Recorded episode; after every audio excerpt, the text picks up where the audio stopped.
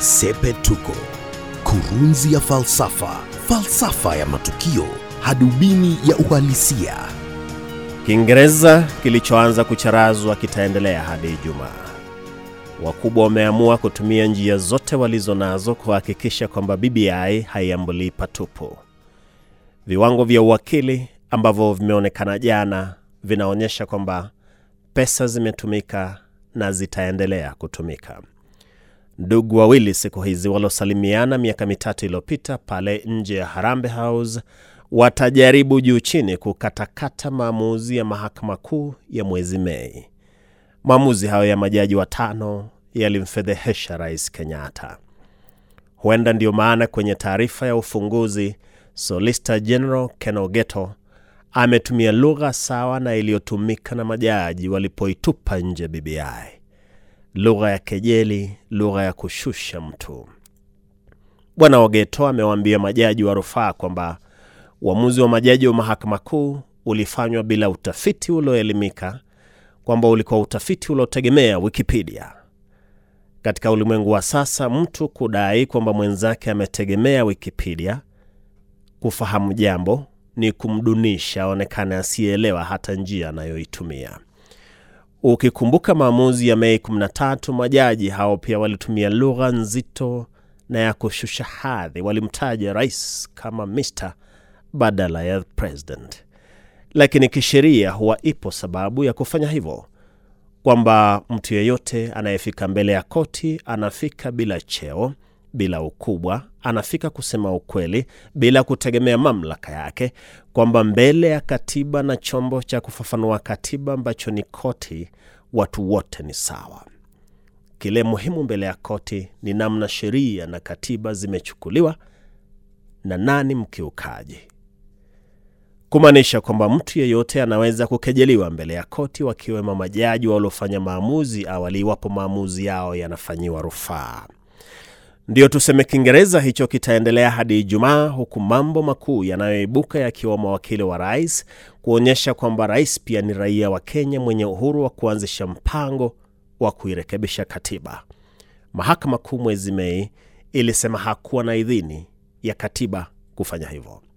Hebu niseme hivi, wakati majaji wa mahakama kuu waliitupa nje BBI, tulisema kwenye ukumbi huu kwamba ni hatua iliyofaa kwa kuwa ilikuwa wazi kwamba BBI ilikuwa kazi ya ndugu wawili siku hizi ambao wanatumia Wakenya kutimiza ajenda yao.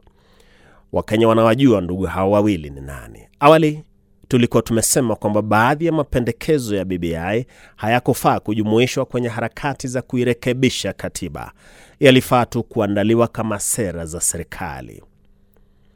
Vile vile namna ambavyo BBI ilikuwa imebadilishwa kuwa silaha ya kutenganisha badala ya kuwaweka watu pamoja.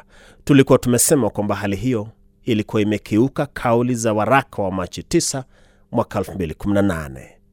Waraka huo uliitwa Building Bridges to a New Kenyan Nation. Kwenye waraka huo uliosainiwa na rais na Raila Odinga, mojawapo ya ajenda kuu tisa ilikuwamo ushirikishaji wa wote matabaka yote, jamii zote, namna zote za Wakenya, kumaanisha wakiwemo wapinzani. Sasa BBI ikitangazwa, kilichokuwa kikiibuka kilikuwa ni kukataliwa kwa kauli hasa za wale waliokuwa wakiikosoa. Kujenga umoja na mshikamano wa nchi ni kuwajumuisha hata wakosaji, sio kuwafukuza. Tulitoa mfano safi wa kampeni za Amerika tukiwatumia Barack Obama na Joe Biden. Tulisema kwamba kwenye kampeni za kutafuta tiketi ya chama cha Democratic mwaka 2008 Joe Biden alikuwa ndiye mkosoaji mkubwa wa Obama, lakini Obama alipoipata tiketi hiyo alimteua kuwa makamu wake na amefanya naye kazi kwa mihula miwili. Tukasema pia kwamba kwenye kampeni za kutafuta tiketi ya Democratic mwaka 2020 hakuna mgombeaji aliyemkosoa sana Biden kama Kamala Harris, lakini Biden alipoipata tiketi ya Democratic kugombea urais alimteua Kamala Harris kuwa makamu wake. Hapa nchini mtu akimkosoa mkubwa, mkubwa huanza kutafuta njia za kummaliza. Kampeni za BBI zilikuwa zimekosa uwezo wa kutangamana na kuwajumuisha wote. na ndiyo nitasema hivi, mawakili watazungumza Kiingereza hadi Ijumaa. Ilivyo desturi yao, kutakuwapo kejeli, lakini muhimu ni kwamba BBI iwe chombo cha kuiboresha nchi nzima na shughuli za Wakenya, na ndilo Sepetuko. Mimi ni Wellington Nyongesa. Sepetuko, kurunzi ya falsafa, falsafa ya matukio, hadubini ya uhalisia.